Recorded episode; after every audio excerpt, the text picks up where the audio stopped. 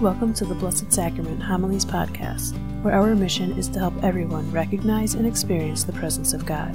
We hope you are nourished and encouraged by the Word. Thank you for joining us. The Lord be with you. And with your spirit. A reading from the Holy Gospel according to Matthew. Glory to you, Lord. When Jesus saw the crowds, he went up the mountain. And after he had sat down, his disciples came to him. He began to teach them, saying, Blessed are the poor in spirit, for theirs is the kingdom of heaven. Blessed are they who mourn, for they will be comforted. Blessed are the meek, for they will inherit the land. Blessed are they who hunger and thirst for righteousness, for they will be satisfied. Blessed are the merciful for they will be shown mercy. Blessed are the clean of heart, for they will see God. Blessed are the peacemakers, for they will be called children of God. Blessed are they who are persecuted for the sake of righteousness, for theirs is the kingdom of heaven. Blessed are you when they insult you and persecute you and utter every kind of evil against you falsely because of me. Rejoice and be glad, for your reward will be great in heaven. The Gospel of the Lord. Praise to you, Lord Jesus Christ. On June 29th, 1997, I got in my truck and drove out onto M20 in Homer Township, pulled in a driveway, and went in to pick up my eight month old chocolate lab puppy.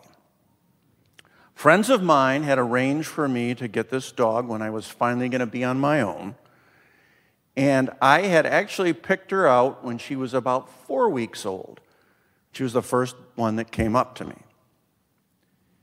Now, if you've ever seen a chocolate lab puppy, and with all apologies to those of you who are parents, a newborn baby and a puppy don't even belong in the same league. Puppies are much cuter. and she stole my heart, at least for the first five minutes until she dropped a pile in the passenger seat of my truck on the way back here. And I could only have her here for one night. Father Jack reluctantly agreed that I could bring a dog in the rectory. And the next day I moved to Shepherd to be pastor there.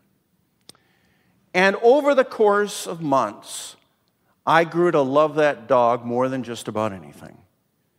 And she grew close to me. And over the next 10 years, we were inseparable, including two bouts of cancer that cost me a couple years of retirement savings, but it was well worth it. Well, when she was 10 years old, that second bout was too much. And I had to have her put down. And I still say to this day, that was the hardest day of my life. But throughout her life, now remember, she was a Labrador retriever, so they love water. Everywhere except the bathtub. They don't like that very much. So I started to take her to a groomer who would bathe her clip her nails, spray some perfume on her, and put a little triangle of cloth around her neck like a bandana. And I would do this every couple of months. And I saved them.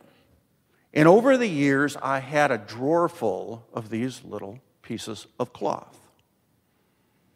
Well, a friend of mine took those after she died and made a quilt out of it. And I still have, I mean, if my house caught on fire, that'd probably be the first thing I'd grab. And this quilt was made up of these little pieces of cloth. They were remnants, like Isaiah, not Isaiah, Zephaniah talks about in the first reading. And seemingly, these little remnants don't necessarily have any value until they're stitched together. And from these little scraps, becomes a beautiful creation. Well, Zephaniah gives us that understanding to say the remnant of the Israelite people become a great nation. And for us as church, it's very similar. Each of us are those little remnants, which on our own, seemingly, we can't do very much. But when we're stitched together, we become a beautiful creation. That's what it means to be church.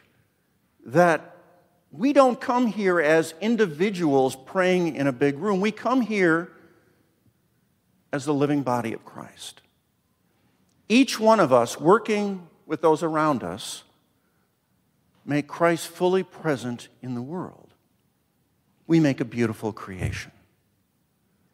But it's always important to remember our interdependence, our sewn together with each other. Because it's in that coming together of the remnant that is Christ that we make the world a better place and that we make him present.